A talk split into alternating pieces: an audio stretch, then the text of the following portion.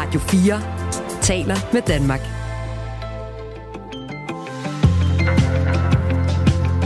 Velkommen til Radio 4 morgen.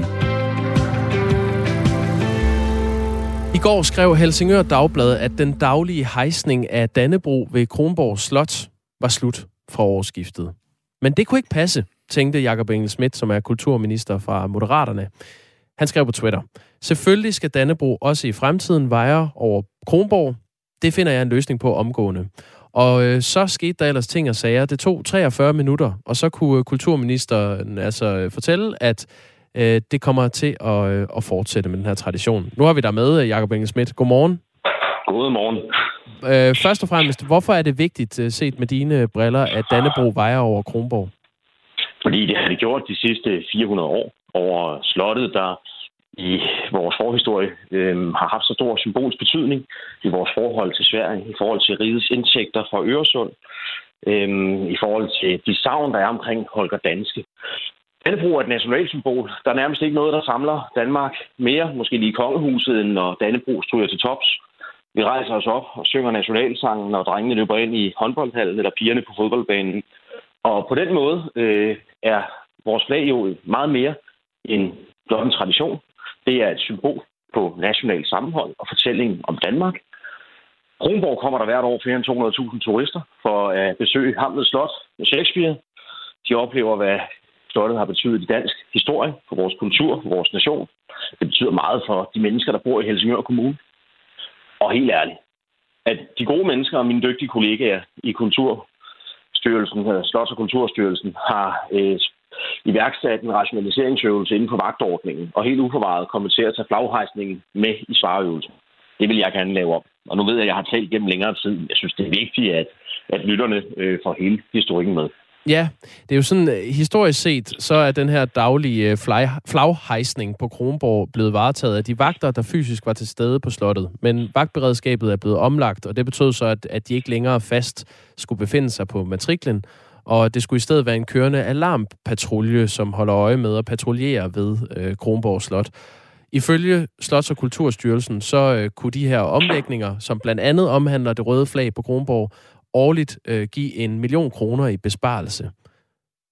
Nu sørgede du så hurtigt for, at, øh, at det altså kan fortsætte den her tradition. Ved du, hvad det kommer til at koste? Jeg har selvfølgelig spurgt om, hvad det vil komme til at koste. Og det, der har været dyrt, det er jo, at man har haft øh, en række vagter, der har dag ud og dag ind øh, besøgt Kronborg. Øhm, I fremtiden har man lavet en anden ordning på vagtsiden, og det er der, den største ved at besparelsen ligger. Jeg har bedt øh, min dygtige kollegaer i Ministeriets departement til at kontakt til øh, Slots- og Kulturstyrelsen og bede dem overveje, om ikke man kan finde en betydeligere billig løsning. Billigere løsning. Det fik jeg øh, besked om i går, at det kunne man godt, og det ville de gerne. Og jeg har så også bedt om at få at vide, hvad det kommer til at koste. Øh, men ligesom jeg ikke kunne fortælle dig navnet på vedkommende, der hang flaget op 31. december, kan jeg heller ikke fortælle dig, hvad vedkommende hedder, der hænger op i dag og i morgen. Jeg ved bare, at jeg er blevet lovet en løsning, der er billigere, og der sikrer, at flaget i fremtiden også bliver hejst. Hvor meget, hvor meget billigere bliver det, Jacob Engelsmith? Jamen, som jeg sagde, betydeligt. Du kan nok regne ud, at når man har omlagt en række vagtlønninger så er det jo udelukkende flaghejsningen, man skal, man skal betale. Og jeg tænker, man kan se i forskellige ordninger. Øhm, det kunne være et menneske, der er på efterløn eller flex. Det kan også være en studenterstilling eller andet, og det koster jo i hvert fald ikke en million kroner om året. Altså en, der bare møder ind om morgenen? Så, så, så jeg kan jo glæde dig og radiolytterne og mange andre interesserede med, at at ikke alene lykkes det også at, at spare nogle kroner i, i styrelsen. Jeg tror også, at vi får en løsning, der er rigtig god på det område. Så... Nævnt, så øh, er jeg bliver orienteret om den løsning, man finder. Men jeg er blevet lovet, at det bliver betydeligt billigere. Okay. Hvor meget billigere kommer vi ikke nærmere, før du har fået svar på det, kan jeg, kan jeg forstå? Nej, men jeg har selvfølgelig stillet en, en, min egen forventning i relief, så det ikke skal være i nærheden af lige så dyrt, som det var før. Hvad, hvad er din forventning? Jamen, som jeg har sagt, betydeligt billigere. Altså, må det koste en halv million, for eksempel? Jamen, prøv at den diskussion vil jeg ikke ind i, og det ved du også godt selv, journalistisk er helt, øh, altså er, er relativt i PTTS-afdelingen. Jeg har lige fortalt, at, at jeg forventer, at styrelsen finder en god løsning i forhold til måske at finde en, der kan være student eller andet, der kan hejse med. Så kan du godt regne ud, at det ikke koster en million, efter det, jeg har sagt. Så det, det er en, som kan møde ind om morgenen, og så øh, møde ind om aftenen, og, og tage henholdsvis hejse det og, og tage det ned igen? Det er sådan, man plejer at gøre med en flagstang. Men nu skal du høre, der er også rigtig søde mennesker på Twitter, der har skrevet, at de meget gerne vil gøre det frivilligt. Og det kan jo være, at mine min gode kollega i Slots- og Kulturstyrelsen øh, vil arbejde øh, videre af sådan en model. Fordi for mange mennesker er det jo ikke et spørgsmål om penge. Det er et spørgsmål om et symbol. Og det synes jeg egentlig er vigtigt at tale om i radioen. Eller det kommer til at koste øh, 50.000 eller 100.000 kroner om året. Så længe du som journalist ved, at det bliver betydeligt billigere, så forstår jeg egentlig ikke dit behov for at hænge dig i, i, i beløbets eksakte størrelse. Nå, men jeg ved ikke, om, om man kan beskylde mig for at være sådan en, øh, en flueknæpper her. Altså, det er jo fordi Slots- og Kulturstyrelsen har lavet nogle omlægninger og fandt en million kroner i besparelse. Det er, jo, det er jo en stor besparelse. Og så gik der 43 minutter, fra du opdagede det, til du fik lavet om på den løsning. Så er det jo interessant at høre, hvad det så må koste. Ja, lige præcis. Men som jeg også har sagt nogle gange, så handler de besparelser jo om de vagter, der har været permanent, som nu bliver til en runderingsvagt. Altså vagter, der kommer og, og besøger slottet, ligesom de også kører rundt til andre steder i Nordsjælland. Øh, så finder vi en ordning, hvor fladet kan komme op og ned, og det bliver betydeligt billigere. Hvordan, øh, prøv at tage os med ind i maskinrummet, Jakob Engel Schmidt. Øh, hvordan Jeg fandt... tager aldrig nogen journalister med ind i det politiske maskinrum. Nej, det er en skam. Men, øh, men i hvert fald, det, det, at du bliver opmærksom på den her problematik på, øh, på Twitter, var, var det første gang, du, øh, du hørte om det? Øh, det er i hvert fald første gang, jeg oplever, at, øh, at sagen står skrevet i pressen, og der bliver jeg, altså jeg sidder til regeringens øh, økonomiudvalgsmøde en lang række timer og behandler en, en håndfuld fortrolige sager, jeg ikke kan fortælle om her i radioen. Jeg oplever, at, at der er gode kollegaer i Folketinget, der har stillet en række paragraf 20-spørgsmål. Jeg begynder at interessere mig på, hvad det handler om, og bliver opmærksom på, at øh, flaget øh, på Kronborg er blevet offer i en spareøvelse. Nu ringer jeg jo stille og roligt til mine kollegaer i departementet og siger, at det jeg er godt nok ked af. Det synes jeg ikke er meningen. Om ikke de vil være søde og ringe over til vores kollegaer i styrelsen og spørge, om de ikke vil, vil genoverveje det, og i øvrigt finde en løsning, der er lidt billigere, hvis vi skal hejse det flag. Og der går heldigvis ikke særlig lang tid, og så får jeg den melding, at det vil man gerne. Og jo, man kan finde en billigere, markant billigere løsning. Det meddeler jeg, det synes jeg er, er det rigtige udkomme på den sag, og det er sådan set det, jeg kommunikerer. Det havde været noget andet, hvis der havde været tale om øh, øh, en beslutning administrativt truffet på baggrund af et stykke lovgivning, der berører en borger eller andet. Men som, altså ifølge ministeransvarsloven er jeg øverste chef også for styrelsen, og det her det er et rent administrativt forhold, der ikke er borgerrettet, og derfor er det en god måde at gøre det på. Det øh, blev besluttet ved årsskiftet, altså øh, fra Slots- og Kulturstyrelsens side, som en del af de her effektiviseringer, at man, man skrottede, at øh, flaget skal hejses ved solopgang, og så hales ned igen ved solnedgang. Og det kommer altså ikke til ikke at ske. Altså, omvendt sagt, det kommer til at fortsætte, også ja. efter, øh, efter nytår. Ved du hvad, Jacob Engel Schmidt, du får lidt ros på sms'en. Det, det ved jeg næsten Ej, ikke, om du kan håndtere. Nej, nej, det gør du. Stor ros for hurtig handling af kulturministeren, skriver Jan fra Vejle. Tak til kulturministeren. Øh, journalistvane at spørge ind til pengene. Sur smiley. Der er nu også en, der skriver, kan han ikke hejse det selv? Hvad med det, Jacob Engelsmidt? Kunne du øh, starte dagen med at køre til Helsingør hejsflaget? Jamen, sagen er, at jeg er jo gammel øh, soldat, værnepligtig, og så senere sergeant, og, og det sidste øh, løjtnant og premierløjtnant af reserven. Og der øh, jeg startede jo øh, min, min karriere som befalingsmand på sergeantskolen i Sønderborg, og der stod vi honør, eller der stod vi ret for fladet hver morgen, det var honør. Og vi var også med til at rejse det og pille ned. Så det har jeg skam gjort en hel del gange i det her tilfælde over det gamle slot i Sønderborg. På Sjælsmark Kaserne og Fredericia Kaserne og andre steder rundt omkring i landet. Øhm, I midlertid så er pendlerturen fra Sluseholmen i København til Helsingør og så tilbage igen til ministeriet en lille smule lang. Tænker, at skatteborgerne også har en eller anden formodning om, at jeg, jeg, jeg passer mit, mit job i Kulturministeriet og i regeringens andre udvalg. Så jeg tror, hvis vi kan finde en god løsning med et menneske, som er på vej ud af arbejdsmarkedet, som vil have en ekstra chance, eller en, en, en, en lille håndfuld studenter, der vil være med til at hjælpe os med det, så tror jeg simpelthen, det er bedre brug af vores fælles ressourcer. Lige her til sidst, øh, Jacob Engelsmith, nu fik du noget ros, så kan du også lige få den her fra Daniel, der spørger, øh, når flaget så skal veje over Kronborg igen, hvilken helligdag skal så finansiere det? øh, jamen, jeg tror måske, vi kan få en million flaghejsninger for den helligdag. Så øh, jeg tænker, det, det, det må Daniel, øh, altså det, det, det kan jeg jo ikke svare Daniel på. Men Nej. jeg kan til gengæld sige, at med den seneste donation af militær, altså hvor vi har foræret alt vores artilleri, fordi jeg endte med at blive uddannet artilleriofficer, så har vi jo faktisk øh, foræret militær isenkram til Ukraine, og det skal vi gøre, svarende til to arbejdsdage for alle danskere på et år. Øh, og jeg forestiller mig, at de kommende år, desværre, at vi kommer til at støtte øh, de gode mennesker i Ukraine endnu mere. Øh, og altså rent journalistisk, så har jeg tit overvejet, at når man så står til et pressemøde og fortæller, at nu har man foræret samtlige, altså alle, hele Danmarks artillerisystemer væk, mm. så er det næste journalister, der spørger om, jamen, hvornår foræres kampvognene og vores kampfly? Og det er jo, altså, små tocifrede milliardbeløb, vi herinde i. Og de samme journalister kommer så op på Christiansborg to timer senere og spørger, hvordan kan det være, at der er behov for at gøre noget ved arbejdsudbuddet? Øh, der er til masser af penge i kassen. Øh, det er der så ikke, for vi har lige fredet dem væk, og samme journalister har lige spurgt, hvornår vi prøver endnu flere væk. Øhm, og det er jo på en trist baggrund, og nu havde jeg egentlig glædet mig til at tale om Dannebro, men sagen er jo, at, at den situation, der er, og også i forhold til helligdagen, den er alvorlig. Og det har vi ikke været dygtige nok for regeringen, tror jeg, at tage salsæt, hvordan det forholder sig i virkeligheden. Men det er jo sådan, det er jo sådan virkeligheden er. Det var uventet, at vi skulle slutte der, Jacob Inge men, øh, men det gjorde vi. Tak fordi du var med. Det var mig, der takker. I er altid velkommen. Det er godt. Øh, kulturminister for Moderaterne. Øh, og flaget kommer altså stadigvæk til at veje over Kronborg i øh, fremtiden. Det bliver ikke droppet. Så det kan du øh, glæde dig over her på den her fredag. Kvart over otte er klokken. Du lytter til Radio 4 morgen. Og lad os lige øh, kigge lidt øh, frem mod noget, vi laver senere på morgenen, og det er altså på baggrund af en ny meningsmåling, som øh, Megafon har lavet for TV2 og Politikken.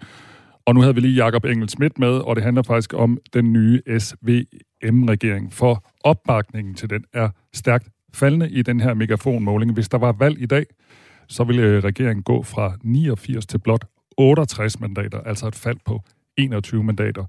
Og det er kun, som du ved, Jakob, kun en måned siden cirka, at øh, regeringen blev præsenteret.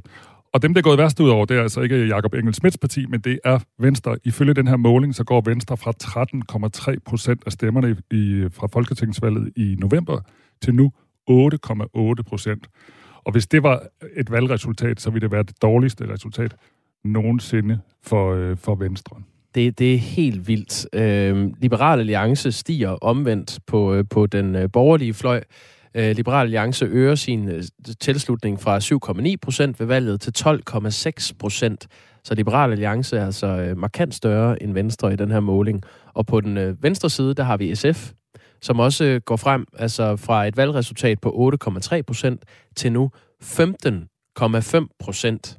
Altså vi, vi nærmer os, at SF i den her måling er dobbelt så store som Venstre. Og så lad os også lige øh, få Socialdemokratiet med, fordi de får også hug i den her megafonmåling. Øh, ved Folketingsvalget fik partiet 27,5 procent af stemmerne, men i målingen der er de nede på 21,7.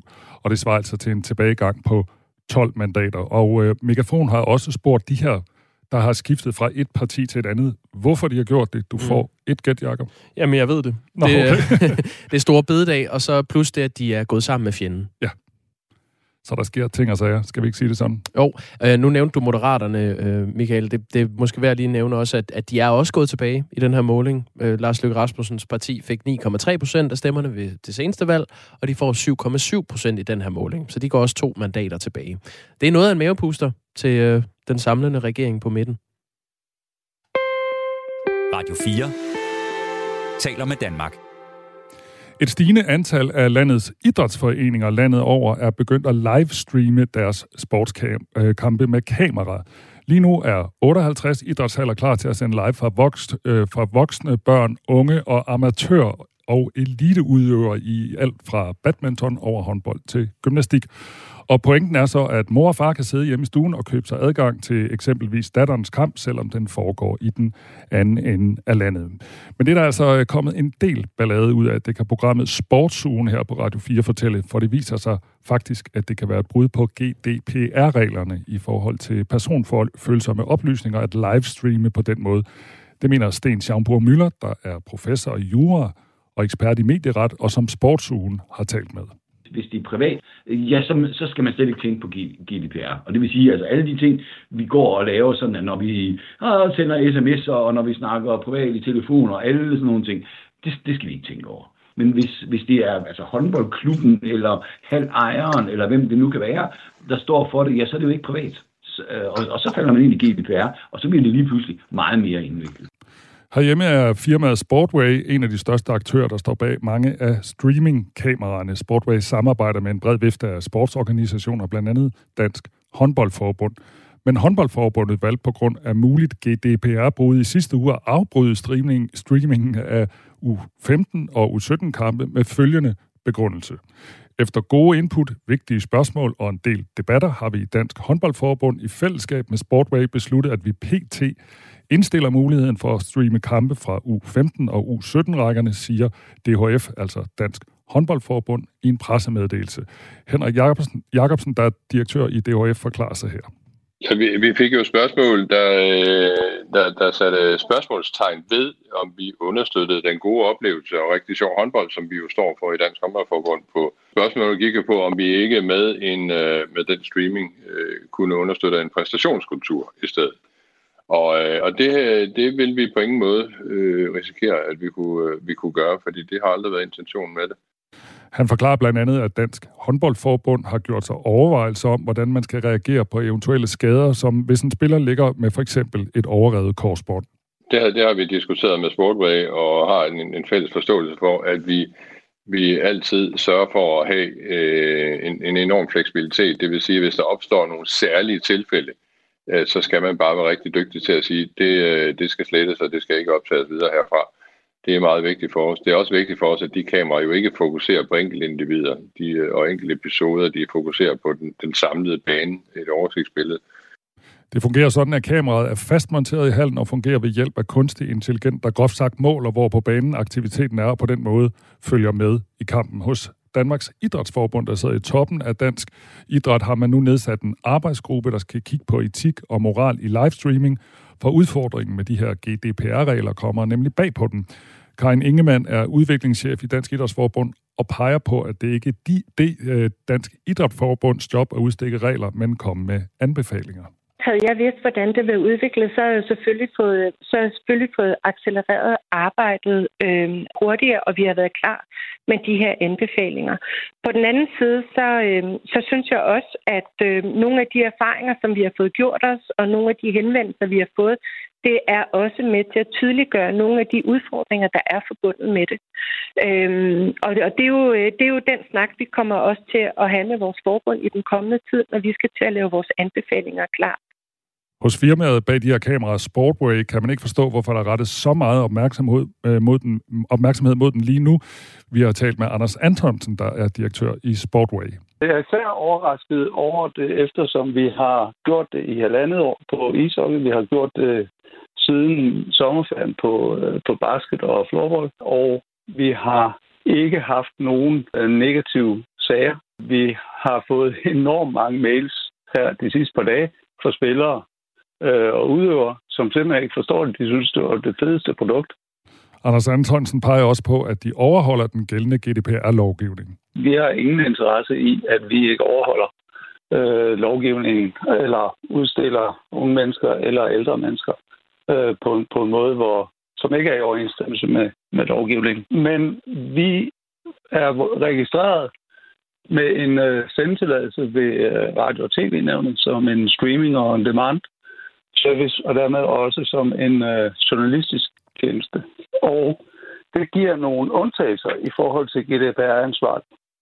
Men Sten Schaumburg Møller, der er professor i jura og ekspert i medieret, mener ikke, der er tale om undtagelser. Sådan nogen på, på en radiostation for eksempel, øh, vil som udgangspunkt være undtaget fra GDPR, fordi at man på en radiostation skal bruge alle mulige ting, og i øvrigt underlagt nogle for eksempel presseetiske regler og sådan. Ikke?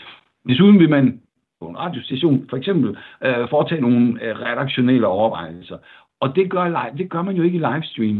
Og derfor er jeg mest tilbøjelig til at tro, med baggrund i en EU øh, hvad hedder domstolsdom, at, øh, at der ikke er tale om journalistisk øh, virksomhed, og at man derfor skal overholde alle GDPR's regler. Anders Antonsen, der er direktør i Sportway, er ikke så overraskende ikke enig med Sten Schaumburg Møller. Han mener, at der er helt rene linjer den er der jo blandt andet i nogle af de ting, du nævnte tidligere med at sige, hvad, hvad, hvad gør I, hvis der sker et, øh, et, et, et alvorligt uheld på banen? Hvordan reagerer I så? Sender I bare videre, eller sørger vi for at tage det af? Vi så selvfølgelig for at tage det af. Øh, der er jo en, øh, den debat, vi har nu, er jo i høj grad udsprunget af en debat om en redaktionel linje. Det vil sige, vil man streame U15 og U17 hold? Det er der i, i høj grad redaktionelt i mange af de her idrætshaller, hvor kameraerne hænger, de er kommunalt ejet, og derfor så går kommunernes landsforening nu også ind og undersøger sagen nærmere. Radio 4 taler med Danmark. Dansk Folkeparti skal på jagt efter en ny næstformand. René Christensen stopper nemlig som næstformand. Han skal i stedet være direktør for øh, det, der hedder dansk akvakultur. René Christensen blev ved øh, folketingsvalget sidste år ikke valgt ind, og det er hovedårsagen til, at han nu søger nye græsgange. Det fortæller han til os her på Radio 4. Hvis jeg havde fået mit mandat, så havde jeg været folketingsmedlem.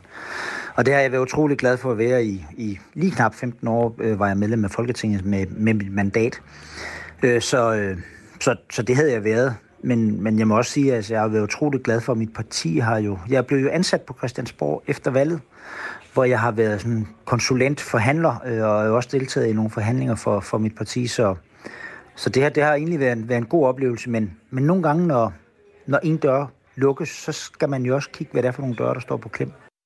Den 21. december sidste år blev Dansk Folkepartis formand Morten Messerschmidt frifundet i øh, sagen om dokumentfalsk og svindel med EU-støttekroner. Øh, det var sagen, som var kendt som Melderfelt-sagen. Og øhm, det så René Christensen faktisk som sin største opgave som næstformand at få det ekspederet. Efter Mortens frifindelse, øh, der var det også ligesom, så var rollen også lidt mere sådan udspillet på en eller anden måde, kan man sige. Altså, så var der ikke lige så meget i den mere. Der var, der var jo meget sådan, for vi skulle have noget kontinuitet og have, have ro på bagsmækken og sådan noget, så jeg vil jo... Altså, mit parti har gjort ufattelig meget godt for mig, og jeg vil også gerne gøre noget godt for mit parti.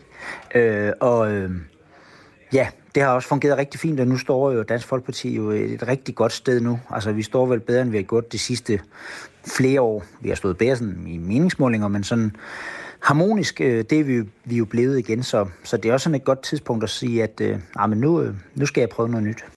Det er kun to måneder siden, René Christensen blev valgt som næstformand for Dansk Folkeparti, og han blev valgt efter, at det stod klart, at han ikke blev en del af Folketingsgruppen. Og øh, der lå faktisk nogle øh, taktiske overvejelser bag den beslutning, fortæller han her. Oh, jeg ved ikke, om man kan kalde det taktik som sådan, men, men selvfølgelig har jeg jo været, det tror jeg da godt, man kan sige, at været sådan horske snorske, altså været sådan forholdsvis øh, vældig i, i baglandet og også sådan rundt omkring. Og derfor var det jo øh, en måde at få ro på. Vi vidste jo ikke, hvordan den sag ville ende. Altså nu havde den jo været i gang i, i, i over syv år. Heldigvis endte den jo, som den gjorde. Øhm, men altså, der var jo også opbakning til, at jeg skulle, øh, skulle være næstformand. René Christensen stopper som øh, konsulent i Dansk Folkeparti allerede 1. februar, men øh, først til september, hvor Dansk Folkeparti har årsmøde, nedlægger han sit værv som næstformand. Dansk Akvakultur, hvor René Christensen skal være direktør, er i øvrigt en øh, brancheforening for dambrug, havbrug og skalddyr muslingefarme. Det er der, du kan finde ham i fremtiden. Du lytter til Radio 4 morgen. Og op til nyhederne klokken halv ni, så kan vi lige nå at snakke lidt om håndbold, for der er jo semifinale i aften, hvor Danmark spiller mod Spanien. Og det er den fjerde, fjerde slutrunde i træk, at de to hold møder hinanden. Og nu mister jeg lige mit øh, manuskript her. Jeg ved ikke, hvad der skete. Øh, kan du hjælpe mig, Jacob? Der. Ja, det er i, i en uh, semifinale med en slutrunde, er det fjerde slutrunde i træk, at de to hold øh, møder hinanden. Yes. Og øh, Jonas Løjtved, som dækker slutrunden fra Radio 4, har talt med landstræneren og et par spillerne om øh, aftens kamp. Og ved sidste års EM-slutrunde, der trak Spanien det længste strå og vandt altså i en taktisk affære, og det bliver det højst sandsynligt igen, det mener landstræner Nikolaj Jakobsen. Jamen det bliver jo øh, noget spil, øh, hvor øh, en masse mand-mand-spil sø, ligger sø drejende, øh, taktisk dygtige spillere øh, og en øh, dygtig træner, så det bliver helt sikkert en, en taktisk affære i, øh, i morgen, ligesom alle de andre gange har været. Dagen i dag bliver brugt til at forberede sig mod Spanien, men det kan være svært, da de altid har et S i ærmet, det siger Mads Mensa. Spanien er svær at forberede sig på. Øh, vi kan godt sidde og kigge video på, hvad de gør, men det er ikke sikkert, at de dækker sådan, som øh, vi forventer, de gør. De plejer gerne at prøve at overraske os lidt. Øh, så vi må, vi må se det, vi kan, og, og bruge de kampe, vi har haft mod dem tidligere, til at se, hvad der fungerer. Men, men med Spanien, der ved du aldrig helt, hvad du får. Og det bliver formentlig en tæt kamp, og det kommer højst sandsynligt til at stå og falde med, hvilken målmand, der har flest redninger. Jeg tvivler om, jeg synes, at, at Niklas og Gonzalo er de to bedste, og jeg synes måske også, at, at Kevin og Corrales, de begge to hører til i ja, top 5, top 7, hvordan man nu engang vil, vil, vil lægge det, så, så der er gode chancer for, at der også er nogle, nogle keeper, der kommer til at have, have betydning for kampens udfald i morgen. Den danske målmand Niklas Sandin fokuserer på sit eget spil, men han lægger ikke skjul på, at han har respekt for sin spanske kollega. Det tænker jeg ikke så meget på, øh, og jeg holder egentlig også bare fokus på, på mine egne opgaver, og ikke så meget om, hvad, hvad modstanderens keeper laver, men, men han er da klart i, øh, i min top af, af keeper-rangering. Og hvis man vil se håndbold, og det ved jeg, du vil, Jacob. Det kommer til. Så er det klokken 18, det bliver sendt. Og det er spændende, øh, om hvem, også hvem vi eventuelt skal møde i finalen. Et godt bud kunne være, hvis vi er i stand til at slå Spanien. Sverige. Værtsnationen. Ah, Ja. de er gode. De er meget gode. Det er øh, de, de forsvarende europamestre. Vi må se, hvordan det går. Det er klokken 18 i aften. Nu skal vi have en omgang nyheder med øh, Sofie Laving. Klokken er blevet halv ni. Nu er der nyheder på Radio 4. Sundhedsminister Sofie Løde fra Venstre skal forberede sig på et samråd. Sådan lyder meldingen fra enhedslisten, efter at vi her på Radio 4 har kunnet afsløre, at to syriske børn i 2019 og 2022 døde i det danske sundhedsvæsen. I begge sager har lægefaglige eksperter peget på, at sprogbarriere har været en medvirkende årsag til, at de er gået så galt. Det er nemlig ikke brugt tolke i forbindelse med undersøgelserne op til dødsfaldene. Sagerne er tragiske, siger Peter Velblund, som er sundhedsordfører for enhedslisten. Han peger på, at tolkegebyret som en medvirkende årsag. og vi ved, at det forårsager problemer både i forhold til, øh, at der kan opstå fejlbehandlinger, men også fejldiagnostiseringer øh, og fejlmedicinering. Øh, og jeg synes jo, de to eksempler, I har, har fremdraget her, viser jo, hvor meget kommunikation betyder, og hvor afgørende det er, at der er en god og tæt kommunikation mellem øh, patient og læge. Tolkegebyret burde dog ikke være en hindring i de to sager. Det er nemlig gratis for patienter at benytte sig af tolke i sundhedsvæsenet, hvis der er tale om børn. Men ifølge Peter Velblund, så er sundhedspersonalet ikke klar over, at tolkegebyret ikke gælder børn. Problemet er jo, at når man netop har indført et tolkegebyr og sagt, at tolken, jamen det er en øh, ydelse, som er øh, pålagt en egenbetaling, i hvert fald i langt størsteparten af tilfældene, ja, så er det ikke en naturlig del af sundhedsvæsenet. Altså tolken burde jo kunne indgå som et hvert andet redskab for at kunne reducere ulighed i sundhed. Danmark skal være med til at undersøge, hvordan russiske ledere kan blive retsforfulgt for Ruslands angreb af Ukraine, det skriver Udenrigsministeriet. Helt konkret skal den danske regering være en del af en kernegruppe af lande, som skal arbejde for at holde Rusland ansvarlig for internationale forbrydelser, som er blevet begået i Ukraine. Ifølge Udenrigsministeriet er der dog en særlig udfordring med opgaven. For i forhold til netop Ruslands aggression mod Ukraine, så har den internationale straffedomstol ikke ret til at dømme. Og derfor kan Ruslands øverste ledere ikke stilles til ansvar for beslutningen om ulovlig militær magtanvendelse mod Ukraine. Den israelske her oplyser, at den har udført et missilangreb i Gaza som modsvar på et raketangreb. Det skriver nyhedsbyrået AFP. Kilder i den islamistiske Hamas-bevægelse, som styrer Gaza, oplyser til AFP, at 15 angreb har ramt militære mål. Der er dog ingen meldinger om såret. Den israelske her oplyser, at to raketter blev affyret fra Gaza omkring midnat lokal tid. Kort efter affyrede Israel missilangreb som modsvar, og herefter blev der affyret yderligere tre raketter fra Gaza. Angrebene sker, mens spændingerne mellem parterne stiger. En mulig præsidentkampagne begynder så småt at tage form omkring den amerikanske præsident Joe Biden. Det skriver nyhedsbyrået AFP. Joe Biden har hverken be- eller afkræftet, om han stiller op som præsident ved valget i 2024. Men næste uge deltager han i forskellige arrangementer, som skal indsamle penge til partiet forud for valgkampen.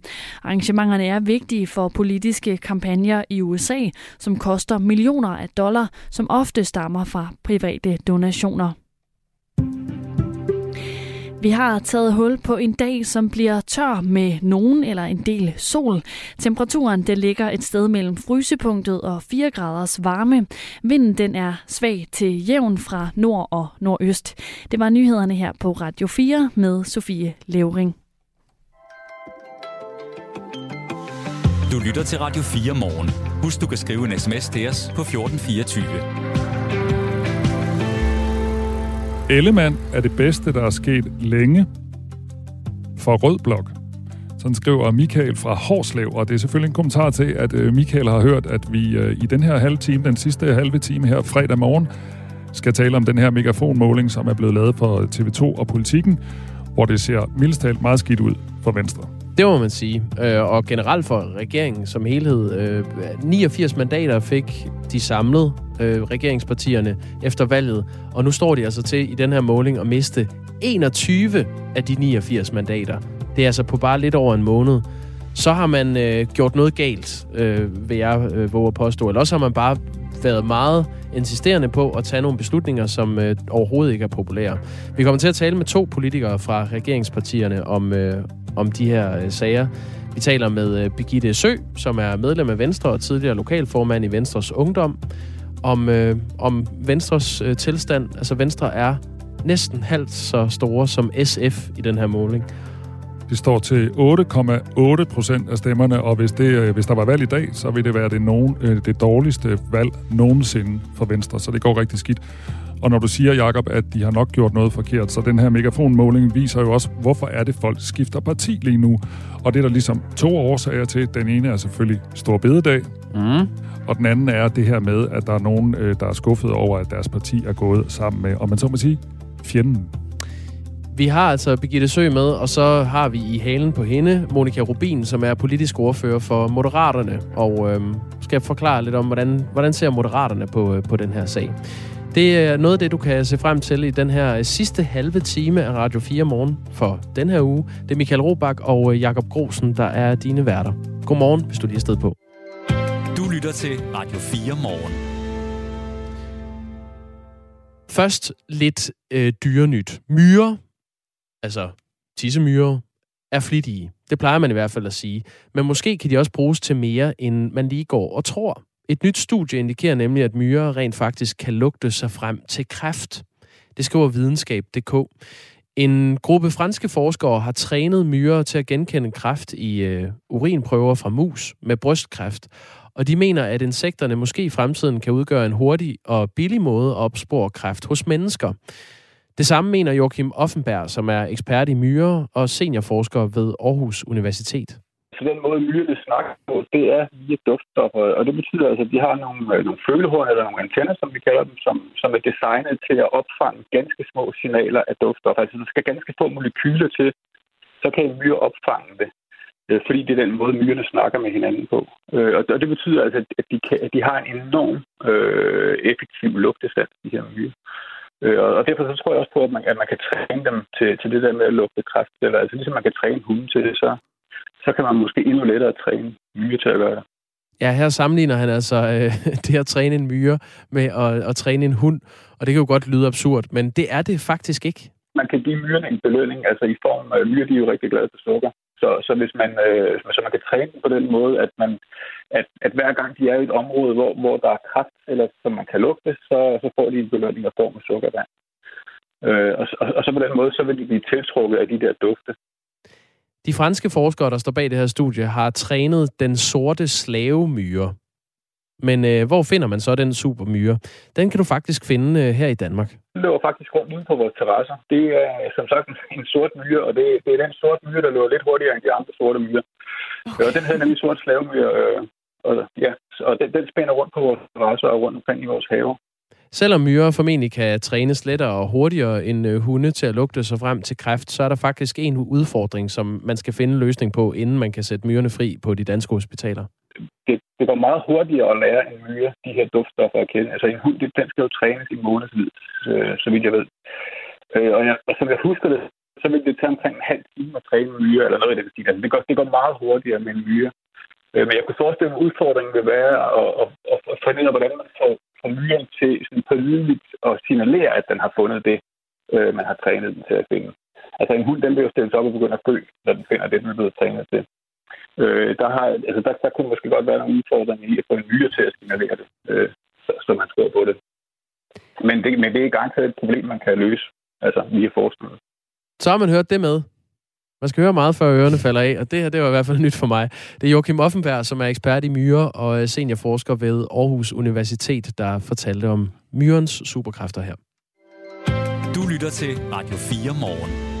Så skal det handle om politik. Opbakningen til den nye SVM-regering er stærkt faldende. Regeringen står til at gå fra 89 til blot 68 mandater, altså et fald på 21 mandater, hvis der var valg i dag. Det viser en ny meningsmåling foretaget af Megafon for TV2 og politikken. Og det er altså bare en måned siden, at regeringen blev præsenteret.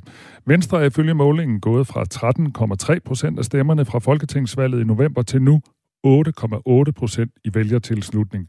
Hvis der var valg i dag, vil det være det dårligste resultat nogensinde for Venstre. Birgitte Sø er medlem af Venstre og tidligere lokalformand i Venstres Ungdom. Godmorgen.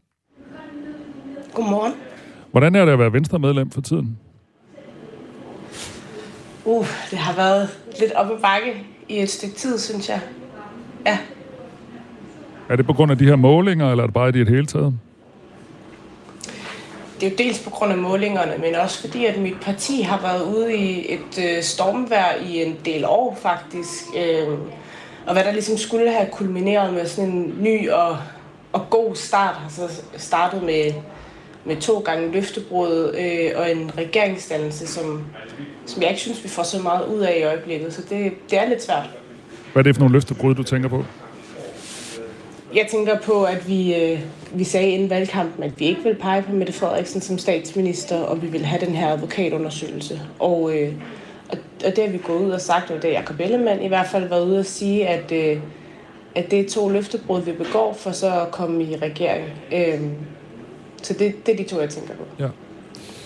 Lad os lige øh, vende tilbage til den her måling. Hvad tænkte du, øh, da du hørte øh, de her tal, som jeg lige nævnte, altså at I nu er nede på 8,8 procent? Jeg har tidligere tænkt, nu kan det ikke blive værre. Og da jeg så øh, så det i går, så tænkte jeg nok, det, det kunne det godt. så jeg har lidt den der fornemmelse af, at, at nu kan det ikke blive værre. Altså det, det kan simpelthen kun gå en vej herfra. Øh, håber jeg i hvert fald. Jeg, jeg synes, det er en rigtig ærgerlig måling, øh, når man nu har taget det store og meget markante skridt at, at gå i regering. Hvordan vil du forklare den? Altså, Megafon har også spurgt, hvorfor folk har flyttet sig. Og de forklarer det blandt andet med, at øh, Stor Bededag, altså afskaffelsen af Stor Bededag, og også forklarer det med, at altså, nogen er gået i regering med deres tidligere fjender. Øh, og det er så i jeres sammenhæng, altså Venstre, der er gået i regering med Socialdemokratiet. Hvordan forklarer du den her nedgang? Jeg tror også, at det skyldes, at vi ikke rigtig er ude og markere os. Øh, vi har fået nogle ministerposter, øh, hvor jeg egentlig synes, at min formand, øh, Jakob Ellemann, har taget et øh, vigtigt skridt i at sikre en form for generationsskifte. Han har taget nogle ministre, eller nogle, han har taget nogle venstremedlemmer og gjort dem til ministre, øh, som har en, en rigtig god øh, fremtid i partiet, tror jeg. Men vi er ikke rigtig ude at markere os. Vi er ikke ude og komme med konkret venstrepolitik. Vi er ikke ude og komme med de her store visioner, øh, missioner for, for det her land. Øh, vi står meget i skyggen af Socialdemokratiet. Vi kan ikke rigtig sige noget, medmindre det er klappet af med to andre partier, som ligner os mere og mere, eller vi måske ligner dem mere og mere. Øhm, så jeg tror ikke kun, at det skyldes vores regeringsdannelse og store bededag. Jeg tror også, det skyldes, at vi er relativt anonyme i det her regeringssamarbejde. Hvem kunne du godt tænke dig at se lidt mere markere sig, altså jeres øh, af Venstres ministre?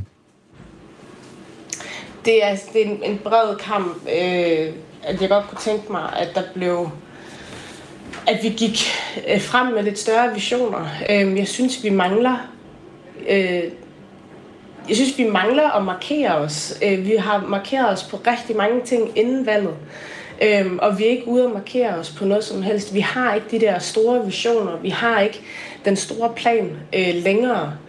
Øhm, det synes jeg er enormt ærgerligt, at man ikke hører noget mere fra os. Men er det ikke prisen, når man laver sådan en regering hen over midten, så kan det være svært, ligesom du efterlyser mere venstrepolitik, men det er vel svært, når man ligesom også, som du selv siger, skal tage hensyn til både Moderaterne og Socialdemokratiet. Er det ikke prisen for en, for en, for en regering hen over midten? Jo, det er måske prisen for en regering hen over midten. Øhm, jeg synes jo godt, at når man nu har det antal ministerier, man har, øh, og man, man ligesom har besluttet sig for at gå i regering, at det så også kom med en plan om at få lavet rigtig meget. Og jeg har rigtig store forventninger til, at mit parti kommer med nogle øh, reformerende udspil i løbet af, af det kommende år, så, så de kan på en eller anden måde citationstegn retfærdiggøre, at det gik i regering, fordi jeg har svært ved at se det meget positivt ved det nu. Øhm, jeg har tidligere været ude og kritisere, at man begik to løftebrud, og, og der forbeholdt jeg mig retten til ligesom at sige, godt, så ser vi, hvad der kommer ud af det her regeringssamarbejde. Indtil videre synes jeg ikke, det er en vindersag. Øhm, men, men jeg håber da, at hvis vi snakkes ved igen om et år, at det så er, er lidt anderledes. Var du en af dem, der var skeptisk øh, der, der omkring, hvor regeringen blev dannet, eller er du blevet skeptisk her bagefter? Jeg tror godt, man kan sige, at jeg har været skeptisk hele vejen igennem. Jeg synes ikke, vi skulle være gået i regering. Øhm, jeg synes ikke, vi skulle have kommet med to ultimative løfter i, i løbet af valgkampen, og så, så kaste dem til side, fordi at vi kunne finde et fælles fodslag med Socialdemokratiet og Moderaterne. Øhm, så jeg har hele tiden sagt, at, at mit parti kommer til at arbejde rigtig, rigtig hårdt for at få genopbygget den tillid, der er, ikke kun til til vælgerne, men måske også nogle af os som medlemmer, der har været ude i løbet af valgkampen og virkelig stået på mål for det, øh, moderpartiet er kommet ud med. Jeg var selv kampagneleder for en kandidat i Sønderjylland, øh, og har jo hørt mig selv sige rigtig mange gange, at vi kommer ikke til at pege på Mette Frederiksen, og selvfølgelig skal øh, hele minkskandalen undersøges til bunds, og, og så står man lidt med en lang næse. Så øh, jeg har været skeptisk fra start, og jeg forbeholder mig retten til stadigvæk at være det. Du har mistet tillid til, din, øh, til dit parti. Du mangler venstre politik, der bliver markeret. Du mangler at se nogle venstre minister, der markerer sig. Du mener, der er blevet begået løftebrud. Jeg kan ikke lade være med at spørge dig, hvorfor melder du dig ikke ud og finder et andet parti? For mig er et, medlem, altså et partimedlemskab ikke sådan en streamingtjeneste, man lige øh, vælger til og fra, alt efter om der er noget godt eller ej. Øhm, det har været i min overvejelse, om jeg skulle melde mig ud øh, af mit parti. Jeg er rigtig glad for Venstre. Jeg har været medlem af Venstre i mange år. Og det er ikke en relation, som man bare lige skærer fra. Øh, det er meget nemmere sagt end gjort. Jeg tror, da jeg var yngre og havde en tæt tilknytning til Ungdomspartiet, der var det måske nemmere. Øh, men det er det ikke lige nu. Og jeg har en forhåbning om, at mit parti nok skal forvente øh, skuden og få noget tilbage til sine liberale værdier. Sådan sagde Birgitte Sø, som altså er medlem af Venstre og tidligere lokalformand i Venstres Ungdom. Tak skal du have. Selv tak. Vi har forsøgt at få øh, politisk ordfører fra Socialdemokratiet, Christian Rabia Madsen, med, men han øh, svarer til os i en sms. Han står over den her morgen. Vi skal måske lige sige, at øh, Socialdemokratiet er gået fra 27,5 procent øh, ved folketingsvalget til nu 21,7 procent. Det er også en markant nedgang. Vi har også forsøgt at få Venstres politiske ordfører Morten Dalin med, men han vendte aldrig tilbage på vores henvendelser. Det var der dog en ordfører, der gjorde fra et regeringsparti. Det er dig, Monika Rubin, politisk ordfører for Moderaterne. Godmorgen. Ja, godmorgen. Ja, Hvordan, godmorgen. Hvad, hvad gør man? Altså, hvordan rejser man sig som regeringsparti efter sådan en måling? Jamen, nu skal vi jo også lige huske, at meningsmålinger, det er et øjebliksbillede. Og i Moderaterne, der har vi jo også længe ligget under spærregrænsen, og generelt lå vi også lavere i meningsmålingerne, både før og under valgkampen. Så vi skal lige huske, at det her med meningsmålinger, det er noget, vi, vi ser på her og nu i det her øjeblik. Det betyder ikke, at valget ender sådan om 3-4 år, eller hvornår det kommer. Nej, nej, men, men øh, i det her øjeblik, der står regeringen altså til at miste 21 mandater, hvis der er valg i morgen. Hvor, øh, hvad, hvad er jeres plan for at få øh, genrejst øh, vælgernes tillid til jer? Jamen, hvis vi tænker over, hvad det er, der har fyldt i medierne også de sidste par uger, så er det jo meget stor bededag. Og regeringen og hele regeringsgrundlaget øh, har jo også mange andre ting. Vi er jo generelt øh, en regering, som kommer til at tage ansvar. Der er jo mange ting, vi bliver nødt til at gøre noget ved. Blandt andet den grønne omstilling, sundhedsvæsenet, der er presset helt i knæ, psykiatrien, som skal totalt renoveres, hele vores velfærdssamfund, som er ved at slå revner. Så når vi får tid og mulighed for at tale om de her ting fremadrettet, så tror jeg faktisk, at nogle af tingene i meningsmålingerne, eller tallene i meningsmålingerne, de kommer til at vende sig. Det, øh, som Megafon øh, har spurgt de her øh, øh, vælgere, der har deltaget i spørgeskemaundersøgelsen om, det er, hvorfor øh, har de det, som de har det? Og der peger de altså på øh, Stor Bededag, som en negativ ting, mm. og så peger de på det, at, at partierne er gået i seng med fjenden. Der, der kommer I jo ind fra, øh, ikke fra højre, men fra midten, øh, og er relativt rent i forhold til, hvem I er fjender med øh, i Moderaterne. Men, men hvor ser du forklaringen på den her nedgang øh, på så kort tid? I har kun siddet en måned. Jamen, det giver jo mening det, som du også læser op der, at det er jo fordi, at der er nogle af partierne, der måske ikke er gået direkte til valg på det her. Det er vi trods alt. Og vi er jo rigtig glade for, at vi har fået en midterregering hen over midten. Men det betyder jo også, at man har skrevet politisk Danmarks historie med den her flertalsregering hen over midten. Og det tror jeg også lige skal have tid til at bundfælde sig. Fordi det ændrer jo hele det psykologiske klima i dansk politik. Og så er det jo heller ikke en popularitetskonkurrence. Vi bliver nødt til at tage nogle beslutninger, som ikke nødvendigvis er populære, men som vi i hvert fald mener er det bedste for Danmark. Det er rigtigt, I er gået til valg på at lave en bred regering, men I er jo ikke gået til valg på at afskaffe store bededag. Det var først noget, I fandt på, øh, efter I var øh, trådt ind i regeringen. Øh, har det været det værd? Ja, det har det, fordi det er en rigtig god måde at finde penge på til vores og øge vores forsvarsudgifter.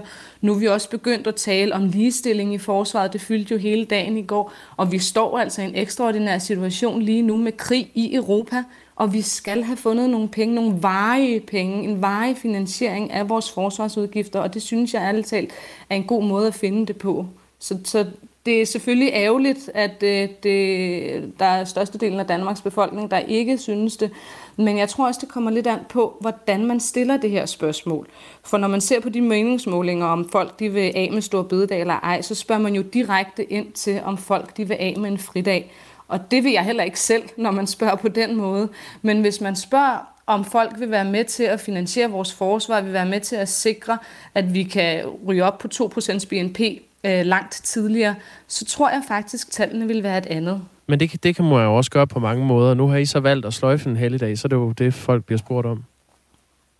Ja, jamen det er det. Og det er også bare derfor, jeg siger, at der er nuancer i det her, øh, som man lige skal tage med ind i det. Der er kommet en sms fra øh, vores lytter Jesper, Monika. Øh, der står, øh, det er da godt nok naivt at sige, at man lige skal huske, at det kun er meningsmålinger. Alle alarmklokker må ringe. Befolkningen er lodret uenig med regeringen. Hvad siger du til Jesper? Jamen, jeg kan godt forstå, hvad Jesper han, han, han prøver at sige, men, men det er jo bare en realitet, at en meningsmåling er et øjebliksbillede. Og det, der har fyldt rigtig meget i medierne det sidste stykke tid, det er hele diskussionen om Stor Bededag. Jeg håber og tror på, når vi begynder at tale om, hvordan sikrer vi den grønne omstilling bedre? Hvordan redder vi vores sundhedsvæsen? Hvordan får vi ændret at psykiatrien? Når vi begynder at tale om de større politiske reformer, som vi bliver nødt til at gennemføre, så håber jeg faktisk, at øh, flere øh, af den danske befolkning også kan se, at vi bliver nødt til at tage nogle upopulære beslutninger øh, i den her regering for at kunne løse de her fundamentale kriser, som vi faktisk står i i vores samfund lige nu.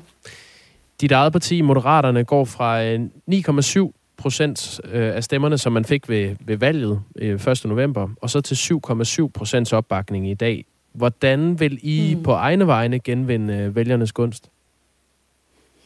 Jamen, jeg tror egentlig, vi vil fortsætte, som vi gør nu. Altså, Moderaterne er generelt antitesen til symbolpolitik. Vi vil gerne i dybden med tingene, vi vil gerne lave de her store reformer af vores velfærdssamfund, fordi vi har bare et velfærdssamfund, som er ved at slå revner. Og de her revner, de har jo spredt sig og vokset sig større, fordi politiske flertal tidligere har haft svært ved at foretage de nødvendige, men altså også svære politiske prioriteringer. Man har jo dystet om at være stram, strammere og strammest på udlændingepolitikken, og så har man måske gennemført øh, forholdsvis halvfinansieret overfladelovgivning. Så det er på tide, at vi trækker i arbejdstøjet, og det vil vi være med til her fra Moderaternes side af. Det er jo, det er jo en meget øh, klog og også ofte brugt strategi, at når en regering kommer til, så tager man de, øh, de upopulære beslutninger først. Det vil nok være dumt af at afskaffe øh, store bededag sådan hen mod slutningen af en valgperiode. Øhm, hvor, hvor stor en nedgang kan I holde til som regering i antallet af mandater, før I må erkende, at det var måske ikke det rigtige alligevel? Jeg tror da bestemt, du har en pointe i det, men jeg kender ikke til den øh, dybere liggende strategi for, hvornår det skulle ligge. Jeg tror, grunden til, at man har lagt det nu, det er jo også, at vi har vi står over for nogle forhandlinger øh, i, øh, hvad hedder det, øh, på det private arbejdsmarked lige om lidt, og derfor så bliver vi nødt til at tage den her beslutning inden, sådan så man ved, hvad det er, man forhandler om, når man når dertil. Men generelt i forhold til moderaterne, så virker vores vælgere jo til egentlig godt at kunne se fornuften i det her med, at pengene de ligesom skal findes, før de kan bruges. For der er faktisk 51 procent af vores vælgere, der er for en fjernelse af stor bededag. Og alligevel, ja, så går I tilbage. Men ikke så meget tilbage, som øh, Socialdemokratiet og Venstre gør, øh, Monika Rubin. Tak for at, øh, at give dit syn på det her. Mange tak skal du have. God dag. I lige måde, tak. Monika Rubin, som er politisk ordfører for Moderaterne. Der er en sms, hvor der står, hvorfor er det aldrig socialdemokrater, der interviews omkring regeringens upopularitet? Kun de to andre partier. Vi kan jo lige gentage, at vi har forsøgt at få politisk ordfører fra Socialdemokratiet, Christian Rabia Madsen, med. Han svarede i en sms, at han øh, står over. Morten Dalin fra Venstre. Svaret aldrig. Sådan er det. Radio 4 taler med Danmark. Weekenden står for dørene, altså det er fredag, og inden vi runder Radio 4 morgen helt af, så skal vi selvfølgelig, som vi plejer, aflytte vores Nationen telefonsvar. Du har ringet til Nationen-telefonen. Læg venligst din holdning efter bippet. Ja, det er Palle fra Kalmborg. Åh oh, ja, det her, det bliver fandme som at stjæle slik fra en spasser. Det her bliver så nemt at bypass, at man skulle tro, at det var en trans- og vaccineskeptisk Facebook-video fra den menneskelige kødvest Lars Bøge Mathisen. Det her emne kommer til at glide behageligt ned og gøre din mavesyre sød som tis fra en diabetiker. Er du klar? Ungdomshuset. Huh! Fænomenet alle elsker og hade, og hvis brugere giver alle lyst til at hæve abortgrænsen til 20-23 år. For i den forgangne uge blev der holdt en fest, hvor man fejrede Rit Bjergårds død, fordi hun som overborgmester og almen politiker har været med til at lukke deres møgbeskidte legehus hvor man røg hash og piercede hinanden til den lyse morgen med sikkerhedsnål i hovedet og nikotingul fingre i røv og et kønsneutral fisselademad. Hele herligheden, den blev filmet og lagt på de sociale medier med teksten Vi havde hende i livet, og vi hader hende i døden. Eller noget i den dur. Meget poetisk, og ikke mindst meget konfliktoptrappende, som jo er hele den ekstreme venstrefløjs besætter anarkistiske pisbands raison d'etre. Og videoen havde da heller ikke mere end lige ramt de multikapitalistiske sociale medier, før især højrefløjen sked skråt over de undslupne nakkefoldskanningers lille Dia de Mortos. Nu skulle man lukke ungdomshuset igen, eller i hvert fald skære i deres støtte fra kommunen, eller helt fjerne den. Og det var, hvis I spørger mig, og det gør I, det var billige point. For ingen, medmindre man onanerer til sexpestelser og udvider sin øreflip med en grim jojo, kan vel være uenig i, at det var smagløst, ondt og mere uvidende end et argument imod bortskaffelsen af store bededag. Ej! Nu begynder du ikke på det med den helligdag igen, Palle. Vi kan næsten ikke holde til det. Hvor skal vi gå hen, når vi ikke er enige med dig? Du er altså skab socialdemokrater hyret af den socialdemokratiske propagandamaskine til at lede folket i uføre. Ja, ja, selvfølgelig. Men ved I hvad? Det tager vi senere, din fladmaste og snot dumme danske bølgepomfrit. Lad os nu lige runde rigt af. For det var billige point at kræve rottereden lukket og skåret i støtte. For det ville bare give de små rigmandsunger endnu en grund til at lufte deres brosten og råbe slagord mod et underbetalt politi. Nej, her er hvad man skal gøre ved de små svin. Man bygger dem et nyt ungdomshus med egen stenbrud og en døgnåben piercer. Man bygger det på en nyanlagt grund, som man kalder for Rit Bjergårds Plads. Huset, det bliver skænket som folkegave, betalt af herre og fru Villavej, og snoren bliver klippet fælles over af Syrine Godfredsen og Rasmus Paludan. Uropatruljen stiller så op til frit lejde af stenkast, og en særlig udvalgt enlig mor til tre stiller sin bil til rådighed for totalsmadring. Der bliver arrangeret samkørsel af samtlige danskere, når de unge skal til protester i Berlin, eller til koncert med The Scrotum Licking Pedophiles. Hver torsdag er der oplæsning ved Inger Støjberg af Michael Strunges digte, og sidst men ikke mindst, så kommer Alex Vandopslag og Søren Pape dagligt forbi med rent undertøj og varm kakao. Se, det vil ødelægge og traumatisere de små svin i en grad, så selv familien Fritzl vil få ondt af dem. Nå, og så lige til jer små, sårbare snifnuk, der i sidste uge havde set et satirisk indslag på en landsdækkende radiokanals Facebook-side. Jeg så Nemlig også det indslag, hvor en eller anden socialdemokratisk betalt såkaldt komiker gjorde sig morsom på vegne af en muligt aflyst helligdag. Jeg vil bare sige, jeg føler med jer. Det er fandme ikke i orden at gribe ind i den danske model, Jimmy Langtidssygemeldt. Man joker! Skulle ikke med en dag mindre og sove længe i. Jeg er helt enig, bitten min eneste ven af en kat. Og kære evige singlefyr, det hele perkernes skyld. Hvis du og jeg nogensinde finder ud af, hvem der stod bag det satiriske landsforræderindslag, så synes jeg, vi skal tæve ham og sammen kræve Kirsten Birke tilbage i primetime, så vi kan slippe for at skulle tage stilling til den slags nævnyttig såkaldt humor i fremtiden. Det kan ikke være rigtigt, at vi som skattebetalende borgere i et demokratisk land med ytringsfrihed skal trækkes med mennesker, vi ikke kan lide.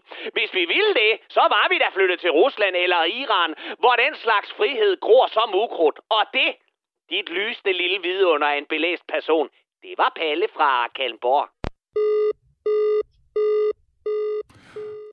Tak til Palle øh, fra Kalundborg, Jakob. Vi kan lige nå måske at sige en lille smule om, hvad der sker i øh, på Radio 4 her. Når vi går af klokken 9.05, så er der ring til Radio 4, og der er tre gode debatter på tapetet. De skal tale om talentshow på tv, og øh, hvad står der mere? Ja, også øh, vores forhold til nyheder. Et stigende antal danskere vælger nyhedsstoffet aktivt fra, fordi de føler sig triste over de mange negative nyheder, der kommer fra ind- og udland. Det er hver femte dansker, der helt fravælger eller har skruet ned for nyhedsforbruget. Øh, og det kan du byde ind på på øh, 1424.